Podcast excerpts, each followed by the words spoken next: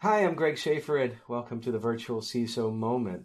Recently, I had the opportunity to speak at the Bankers Bank of the West Information Security for Community Institutions Conference in Denver, Colorado.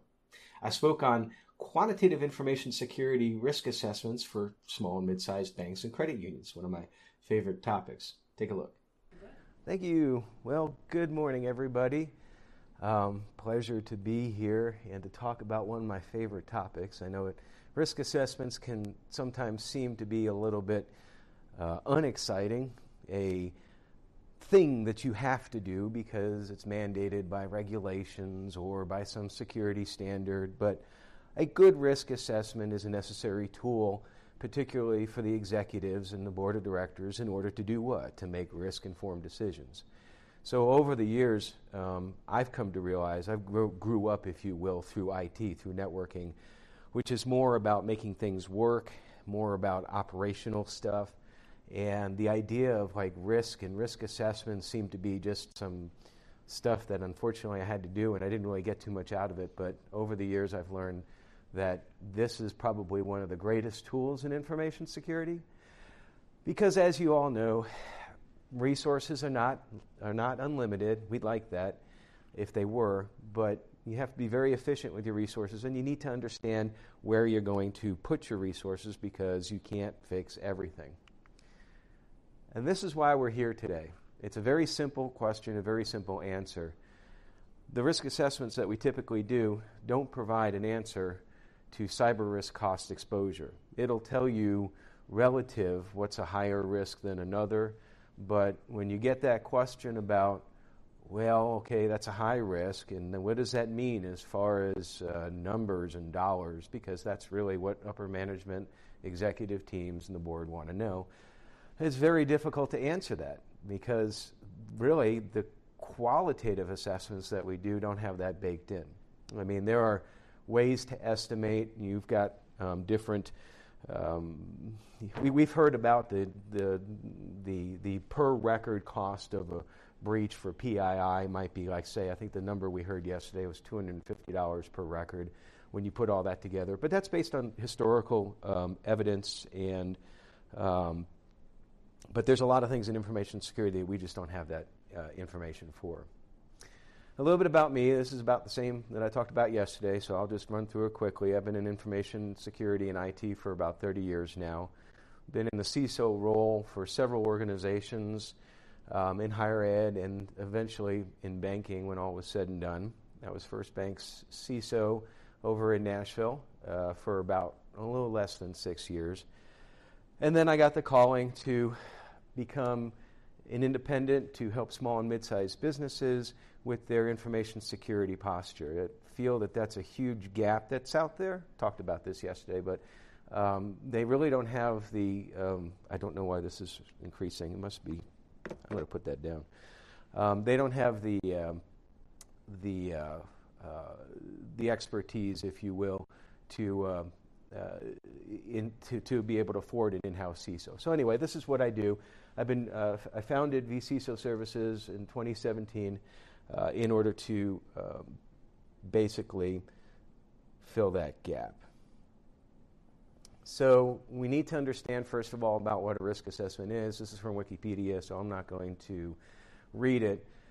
But in pragmatic terms, a risk assessment is just simply looking at the threats and vulnerabilities that you have in your environment and trying to figure out what where you need to apply your resources in order to mitigate them. So you need to understand the risk, you need to identify it um, before understanding, but then you need to understand, relatively speaking, which one is higher than the other. Again, gets to the resources. And in this sense, then we're able to make risk informed judgments, risk informed decisions. Because otherwise, if you don't do a risk assessment, you're just sort of shooting blind. You, you hear about the greatest, most recent tool out there, a black box that can secure your network. No such thing exists. And if you ever hear a vendor say that they've got something that'll do that, it, it's never going to happen because uh, security, I must have a timer on this. I apologize. I don't know why it keeps going up. Um, but uh, you, you just you there you, you don't you don't have um, a black box out there that can fix something. So you, you need to understand where you're going to put your resources. So that's what a risk assessment does.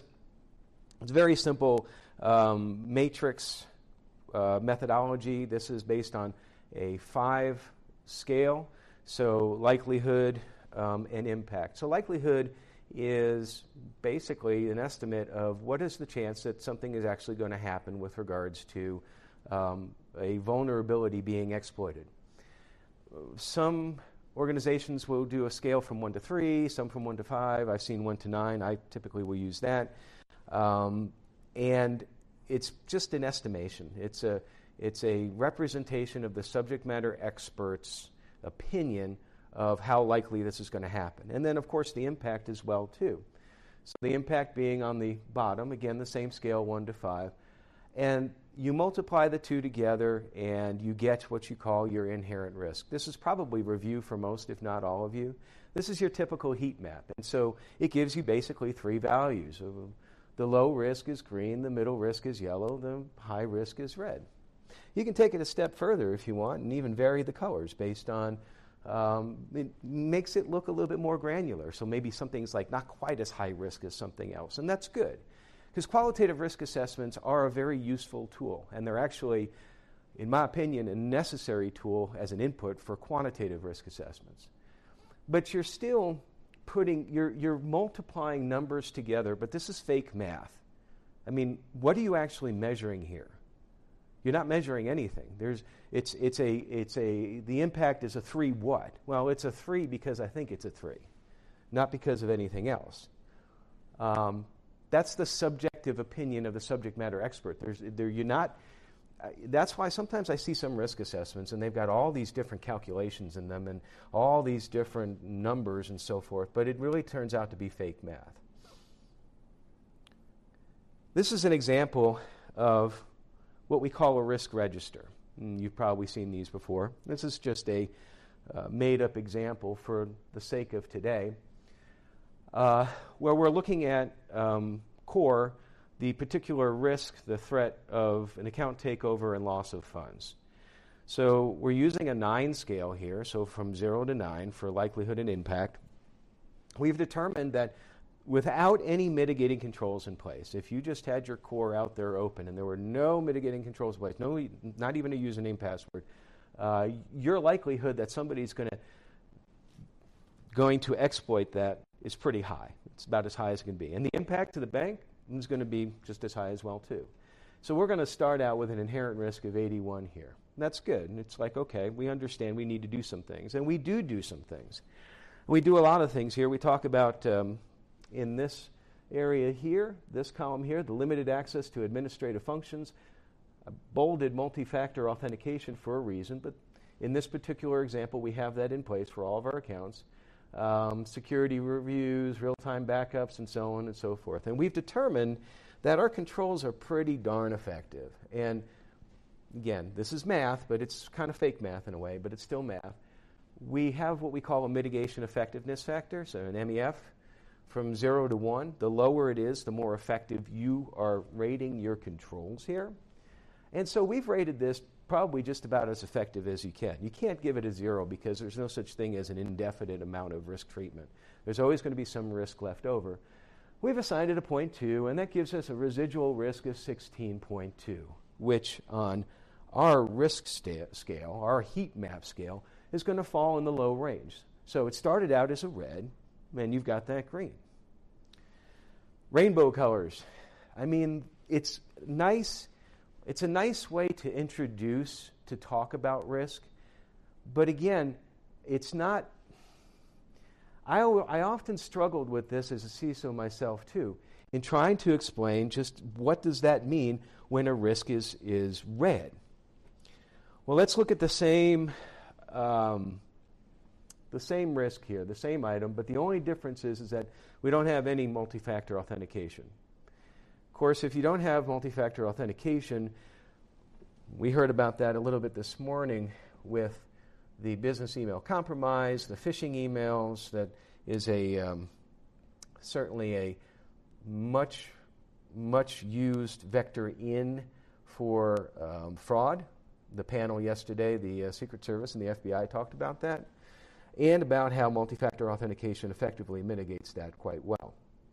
Here we don't have it in place, and therefore we've come to the realization that our mitigation effectiveness factor is not 0.2 as it was before, it's 0.7, which then gives us a 56.7, which again on our little scale here is now going to be just about in the high to severe range.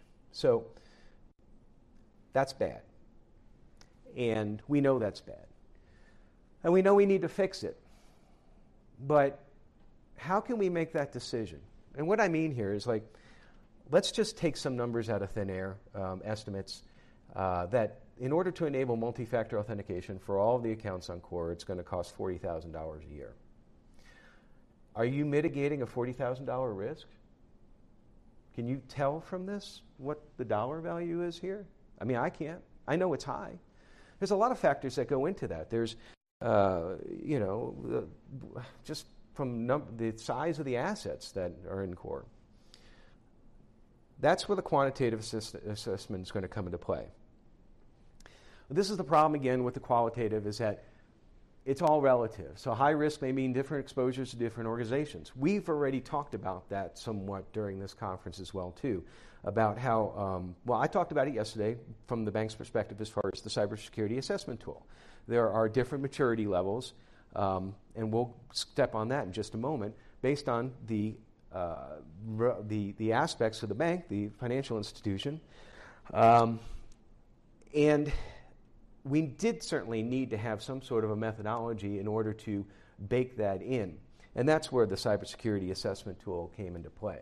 And uh, that was released a few years ago. And um, as I mentioned yesterday, it is a Word document that then there were. Um,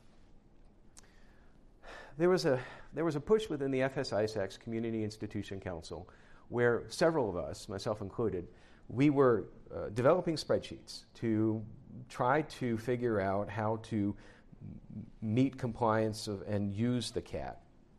Um, and we came to the realization that we're all doing something separate here in a silo. And maybe if we combine our efforts together, we could then create some sort of a tool that could benefit everybody. And that's what we ended up doing. And so the cybersecurity assessment tool, automated tool, that's a mouthful. I think I just took out a couple of the words there because I was running out of room, uh, was developed. So this is a snapshot of, of the first part of the CAT, the spreadsheet tool. And here is where you're determining your inherent risk as far as the bank's um, attributes, characteristics. So, several different things. Here we're talking about, um, it looks like wireless network access, and one other thing here as far as devices go. So, you look at the size of the network, you look at the size of the deposits, you look at the uh, services that are offered, and you end up with a, from a scale of 1 to 5, again, notice we're not measuring anything here, but we're just using numbers, um, of where that bank's maturity level should be as far as information security controls are concerned. This is a representation of that. Um, in essence, you've got on one side the, what is, what is um, the maturity for the, each of the domains. I'll talk about that in a second. And then the inherent risk levels, which is what we just figured out. Again, it's almost like the same multiplying the math together. It looks a little bit familiar. Um, if you have a 1 and a 1 together, so if you determine that you are the least, um, uh, uh, least of the inherent risk because of the small size of your institution, then you end up being around baseline and you only have to institute certain controls according to the CAT. So the CAT has, I'm going to say it's close to 500, not quite, but it's 400 and some odd controls in it. But um, the controls past it uh, your, your preferred maturity level, you don't necessarily need to meet. You, you certainly would want to try and you would want to track those. But where this gives us some kind of quantitative measures that now we're at the very least um, doing the risk assessment where we're taking into account really our institution. So Again, I talk about First Bank. First Bank uh, it was at the time when I was there a four and a half billion dollar um, community institution. Some of the things that might be applicable to a Bank of America wouldn't apply to us. The return on investment would be really not worth it. But now we're talking, again, relative levels. We're still not in the point of numbers yet. This is what the control side is. Uh, just an example of the other part of the CAT. And I mentioned the 400 plus controls.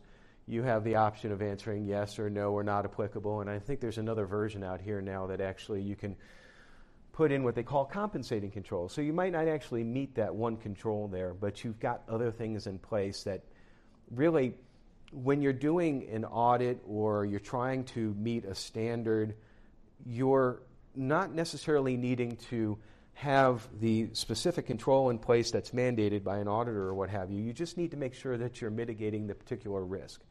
And that's what compensating controls really do.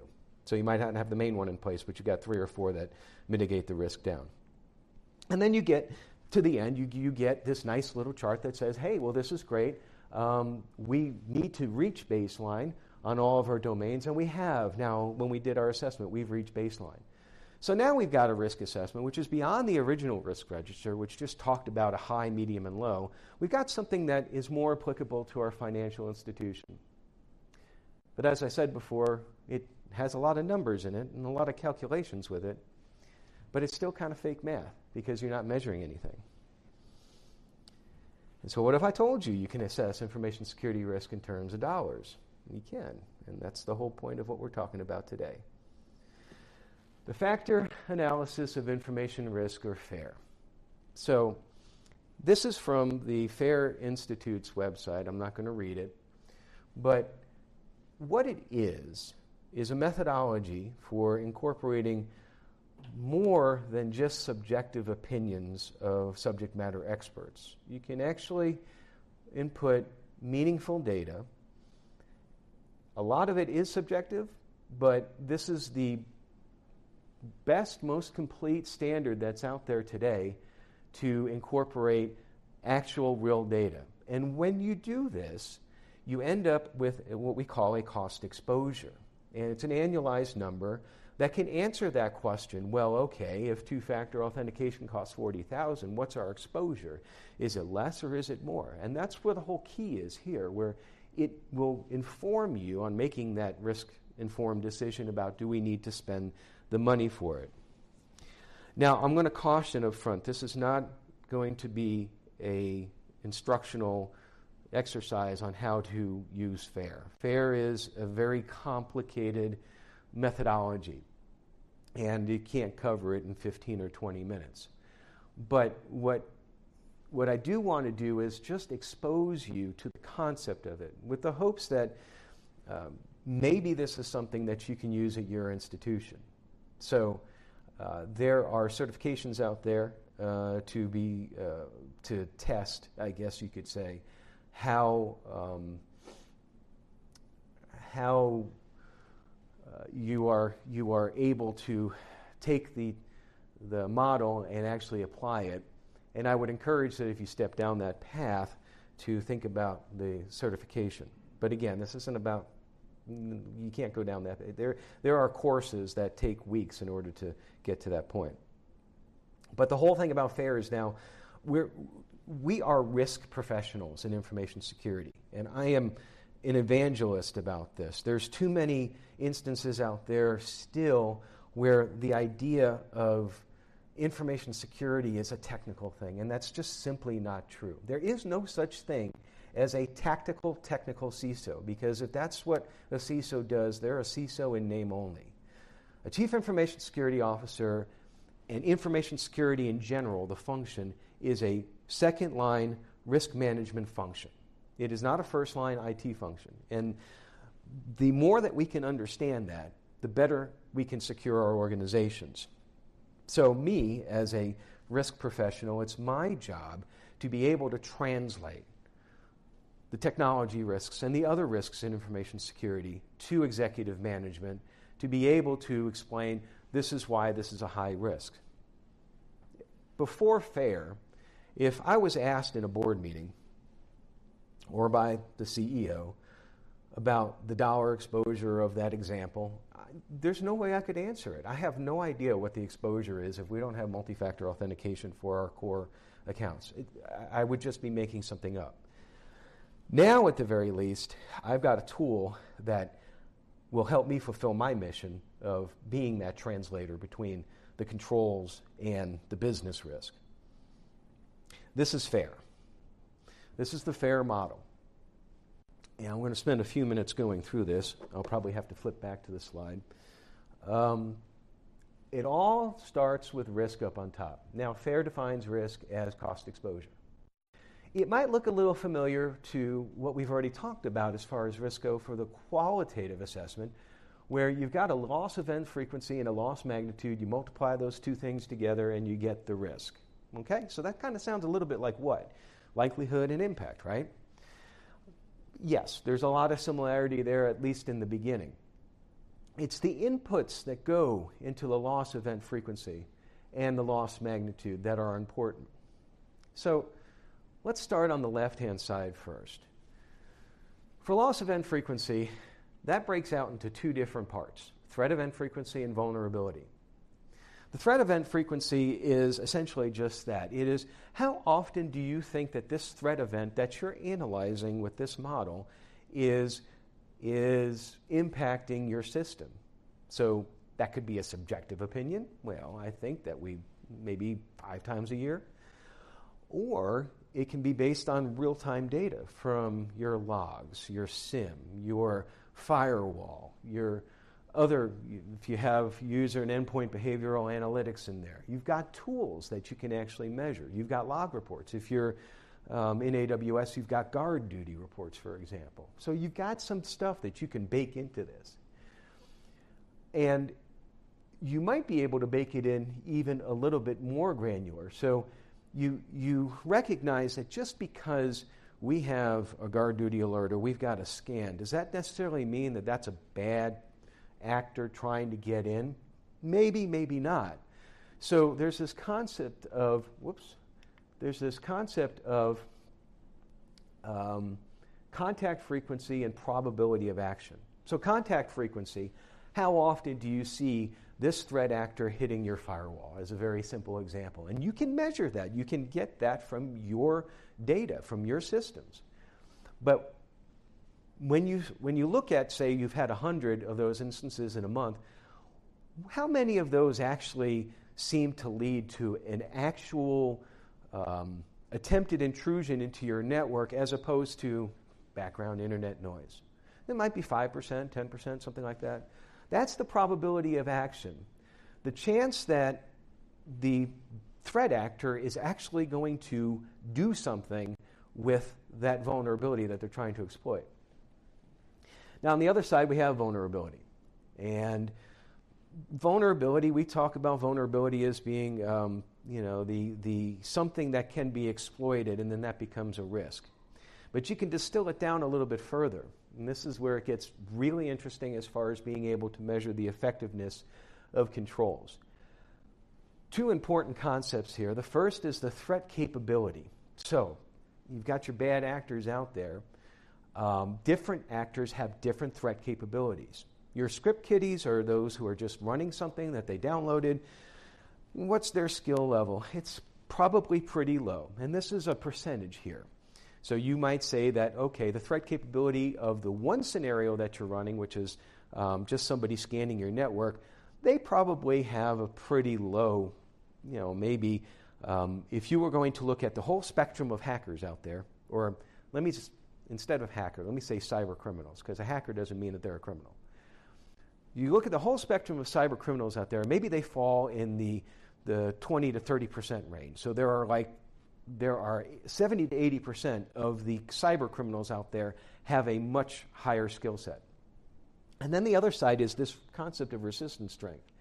Resistance strength is an, essentially, without going into details, is another word for controls. Now, this is important because I stated in the beginning that a, quant, a qualitative risk assessment is important for performing a quantitative risk assessment. And this is where they meet up right here. So, that risk register we had beforehand, That was our estimation of how effective our controls are for all these different threats that we were looking at. So, without the multi factor authentication, our resistance strength wasn't all that high, was it? Because the control was not all that effective. So, vulnerability in the terms of the FAIR taxonomy is defined if, as, as whether or not your resistance strength can overcome the threat capability. So, again, these are measured in percentages as well, too. So, let's just say the threat capability Mm, we always do a low, medium, and high. When we step through the tool, you'll see that. But let's just say, or rather low, most likely, and high.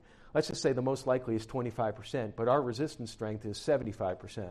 Well, at this point in time, the analysis is done because you have determined that your threat, your, your controls are more effective than their threat capability for the scenario that you're examining.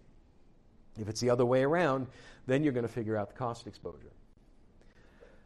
Let's go to the other side here. And if you have any questions, just stop in the middle of this, but, but I just want to show you the, the layout first, and then we're going to step through an actual model of, of a, what we call a, a threat condition, a threat, a threat environment. Loss magnitude. So you have primary and secondary loss. Primary is pretty easy to wrap your head around. It's those things that typically, typically FAIR defines, I believe, six or seven different types of losses and two of those, for the most part, are primary. So, the loss of funds, for example, that would be a primary loss. Damage to the infrastructure, that's a primary loss right there. Secondary loss would be, um, in the secondary risk, is items like fines and judgments would be one, for example, or um, lawsuits, or um, other uh, re- the response to um, provide credit monitoring because of a PII breach. I like to use the example here. It's not so much in the finance world, but I think it's one of the best examples out there right now on how to illustrate this, and that's with the GDPR, the, the General Data Protection Regulation for the European Union, which in essence is a privacy regulation. I'm sure you've all heard about it. We've got kind of GDPR light coming in California starting next year. Um, the GDPR, there's this, there's this really hyped statement that says um, you can be fined up to 4% of your annual gross revenue for an incident. And, or um, there's a minimum million uh, dollar figure as well, too, or um, I can't remember what that is. but let's just go with the 4% right now. As of January of this year, and I haven't looked at it since, there were over 59,000 instances of violations reported of the GDPR. None of them came close to invoking a fine that was 4% of the gross annual revenue of a company. And in fact, the largest one wasn't even a data breach at all. As a side note, it was how Google was using data. My point being here is that if you start with the idea that our GDPR risk, well, we have, we're a $100 million company, okay? And that means we have a $4 million exposure to the GDPR right off the bat. And that's per incident, by the way. That's wrong. You're, you're taking the extreme and you're not taking into account the actual data out there. So, this is where now we talk about loss event frequency and loss magnitude. So, that 4% of the GDPR, for example, that might be the loss magnitude. That is the most that could actually happen with regards to this sort of a fine. But how often is that going to happen? Well, data right now says that it's not going to happen. Um, so you might, you might then be able to um, put in there a figure based on what we've seen as far as what the fine level has been and come up with a number which is substantially lower than 4 million and again, now these are numbers that are based on real values. So all of this now combined together will define risk in terms of cost exposure. FAIR is different than your typical cyber security assessment tool or your risk register in that each one of these analysis you have to do for a specific scenario.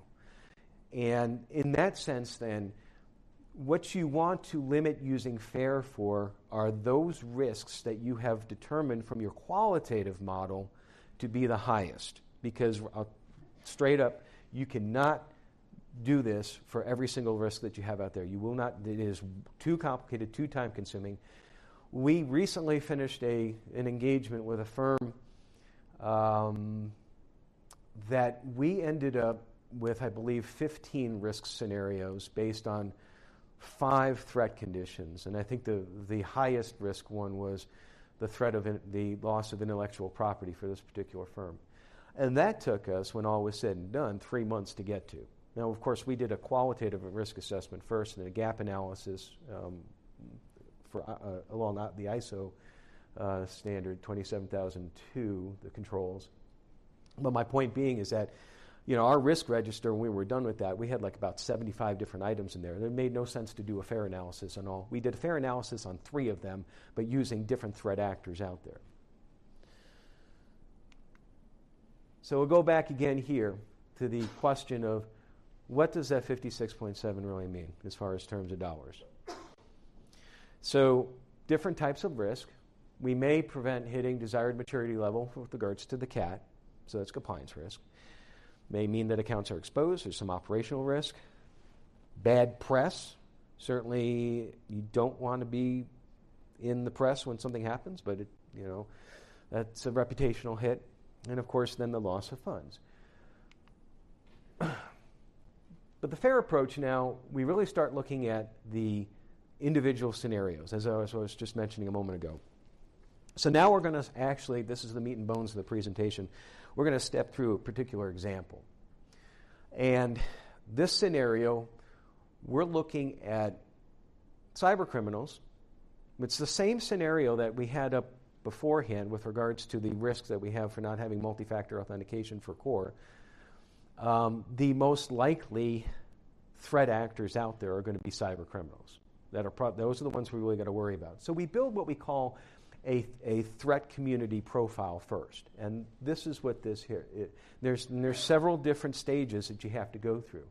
So first of all, what's their motive? Financial gain. And the Verizon data breach report mentioned that 71% of breaches were financially motivated. Okay, so that makes sense. That's pretty large. The primary in- intent is to gain access to accounts for the purpose of stealing funds. We understand that. Most likely, the sponsorship, these aren't people just going out by themselves. They're, they're sponsored probably by some organization. It could be a nation state, could be criminal groups. The point being that they've got some backing, which is going to come into the determination about the threat capability that we talked about beforehand. Preferred targets are customers of financial institutions because they want to exfiltrate funds, and their preferred general tactics are, is phishing and other variations of social engineering. Because remember, we're looking at the one scenario where we're trying to measure the whether or not that multi-factor authentication is worth the, um, the implementation. FAIR is, is based on assumptions and based on documentation of assumptions. Every assumption you make, you need to document because that becomes the defensibility point when you are asked, where did you come up with this number? And so you'll see with FAIR that there's a lot of documentation. We're, going, we're only touching on the top of it. But that's why we go through all this. Now we're going to step through this tool. Yesterday I, I showed a um, snippet of a graph that had um, two different uh, tracks on it the current exposure and the proposed exposure based on whatever changes we were going to make. I'm going to step through how we actually come to this. This is a tool that is available from the FAIR Institute, I'm sorry, from the Open Group called the um, Open FAIR Risk Analysis Tool. I believe that's the name of it. It is just a spreadsheet. It use, uh, uses Monte Carlo simulations. I believe it does a 100 um, to calculate using the FAIR methodology the cost exposure. Now, we've already stepped through the FAIR model beforehand, and that's whoops, and that's what's represented here in this little triangle up there. It's a little bit more um, condensed. And what we're looking at right now is the loss event frequency. So the other sides we can ignore right now. And these are, if you remember, the elements that went into it. Now you might be thinking, well, I thought that there was some other stuff underneath here, and you're right. FAIR is the recommendation is that you, you run the analysis as close to the top as you can, unless there's a reason to go down really, really far. So here, we realize that based on our firewall or our um, instances of um, having to reset passwords because people clicked on phishing links and gave up their passwords, for example, we could figure out the threat event frequency per year based on that. And so we've got two values here, current and proposed. I'm going to hold them both at the same level because this is not what we're measuring at this point in time. We're not measuring this change. So, this threat event, these bad guys that are trying to get to us, most likely value is five per year, we've determined. So, now on the vulnerability side, we do want to drill down a little bit further. That's why that little check marks are there. And now we've got these two the threat capability and the resistance strength. It is the resistance strength that we're measuring. Remember, the resistance strength is about controls. And two factor or multi factor authentication is the control that we're measuring or that we're trying to figure out the cost exposure for not having it in place. And then what the cost exposure would be if it's in place. Now, again, not everything is quantitative and fair. So these are estimates here. The first one here is the threat capability. Now, we determined those numbers based on our initial threat profile here. I didn't go through all the steps of it, but when we were said and done, because the sponsorship is criminal groups, they're going to be pretty high on the end right there. So the most likely value is that they're in the top 15% of cyber, um, cyber criminal um, uh, skill set. The resistance strength is what we're measuring, because resistance strength, remember, is controls. So we've estimated that in our current environment, our most likely value, because we've got other things in place, we, you saw the, um, the other controls we have in place with regards to mitigating the risk for the lack of the multi factor authentication. We're not flying blind into this thing. So we say that the most likely value there is, you know, 70%. But if we had multi factor authentication, maybe that goes up to 90% there. And notice one other thing that's happened here, too. The current, um, we're way below the threat capability right here as far as the resistance goes. So there's going to be a higher exposure. Here, we're getting pretty close to being um, above the threat cap- capability. Not completely, because our minimum is still less than the maximum here, but we're getting closer. Any questions so far yet? I mean, this is a lot of like words and stuff, I understand, but it's, it really is cool how it all works out in the end. Loss magnitude. So this is the other side now. Notice now we've got that colored in there too. These are all the different losses that I talked about beforehand. So you got primary and secondary. Now notice that in primary, we've got um, basically the three that are not grayed out, and then the other three down here are. The response kind of floats in between both primary and secondary. I prefer to keep it in secondary, quite honestly. Um, but you can measure it on both sides if you want. But for the purpose of this exercise, we're keeping it rather simple. We've determined that our primary losses are going to be two, two big, two, two items here. Our productivity, first of all. You know, your, your qualitative risk assessment doesn't really take into account how long does it take to recover. So while we're going through trying to figure out, you know, where money was lost and how to recover it, well, that's going to take up some staff time here. So this is all in thousands of dollars. That's the, I mean, you can use different currencies. It's just whatever you assign to it. We assign thousands of dollars to it. So we're saying that a most likely value is like in order to recover funds based on this one threat scenario, maybe we're going to spend about $3,000 of uh, employee time, staff time trying to do it. So that's it's really not that high, right? It's kind of baked into it, but you want to consider it as part of the overall cost exposure.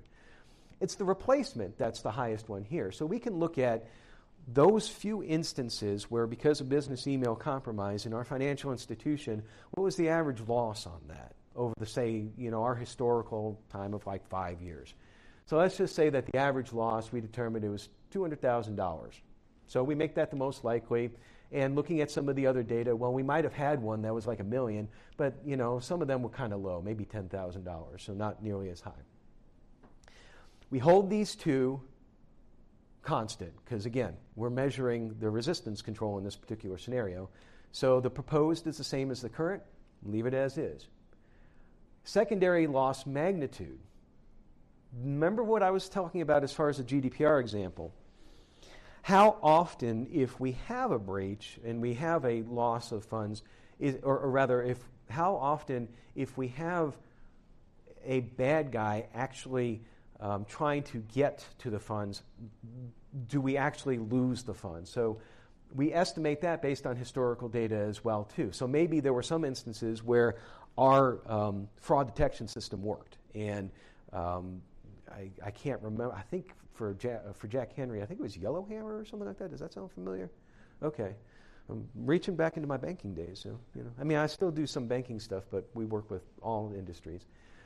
Um, but let's just say that uh, Yellow Hammer uh, stopped a good chunk of them. So we'll say like 75% of them. So that makes the most likely value that, that we're going to have secondary loss at 25%.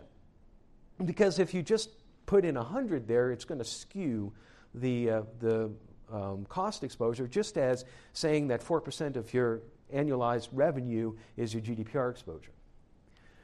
So now we're talking about some of the items here too. So we've got response. So response would be um, maybe those items with regards to uh, um, secondary response. There could be um, maybe it doesn't apply here, but that would be where you would put your um, your your uh, monitoring, and uh, may, maybe we we need to put in some different systems as well too.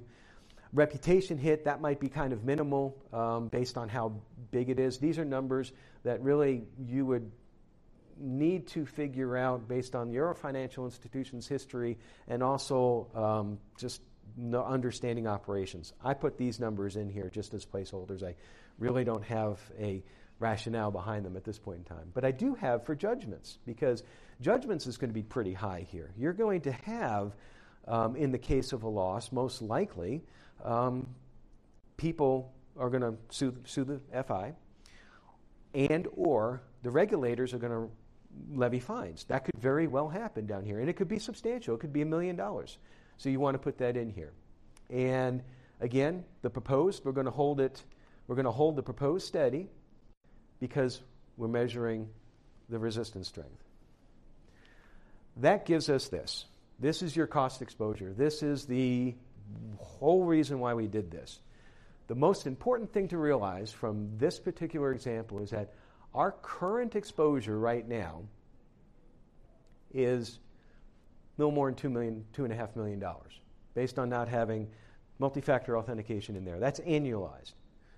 That does not mean that we're going to lose $2.6 million in a year. This is an exposure. FAIR is not a predictive model for determining what your actual loss is going to be in any given period of time.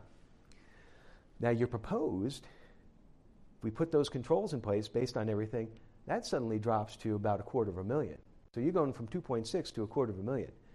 Now, you have something that you can take to the board of directors and to the C suite and say, our cost exposure right now, we can reduce it by about 90%.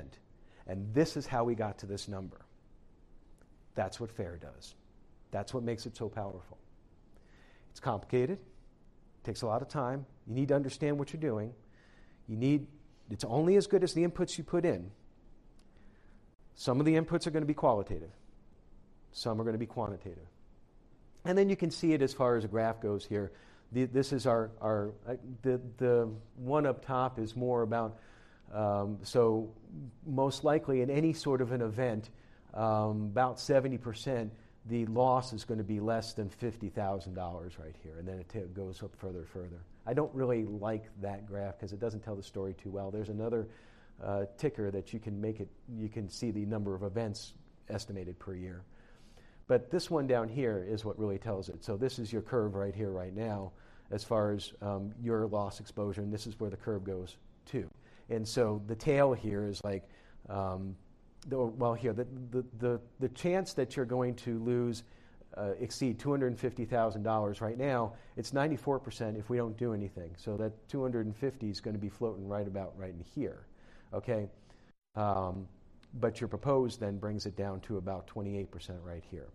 So um, other metrics are included in here as far as uh, notice, I mean, FAIR's not saying that your exposure is, that's the most likely value, but your exposure currently could be close to $8 million here, and whereas the maximum is a little bit more than two. So you could still suffer a big loss.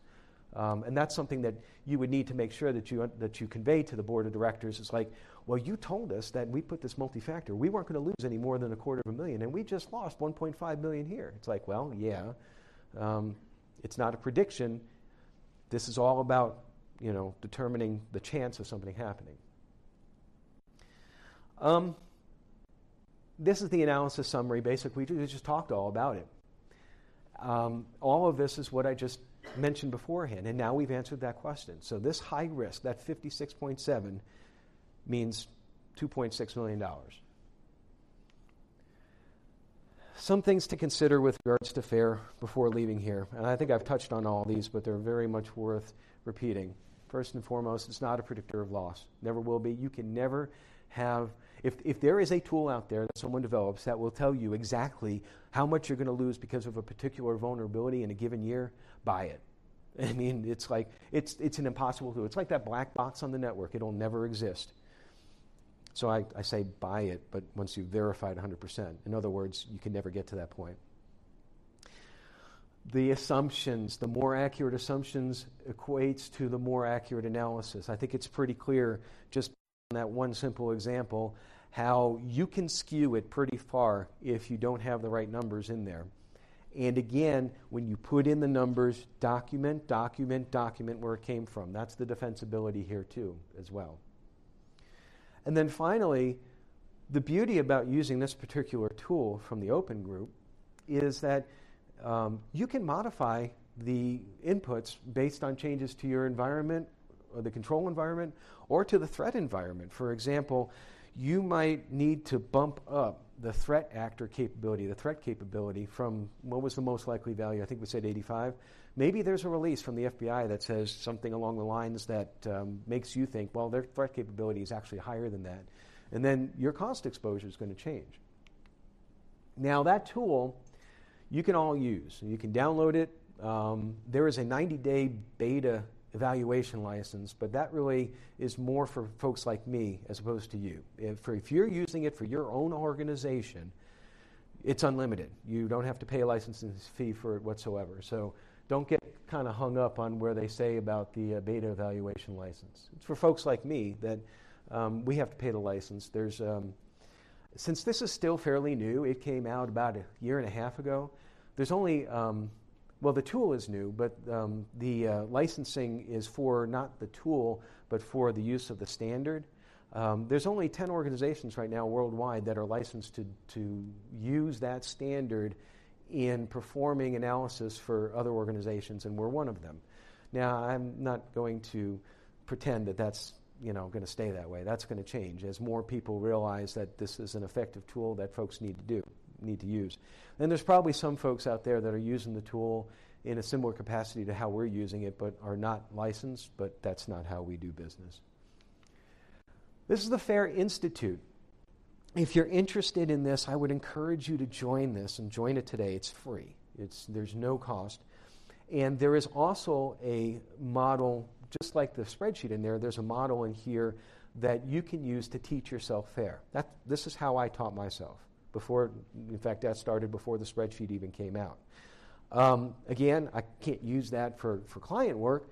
Um, you could certainly use that in your institution as well, too.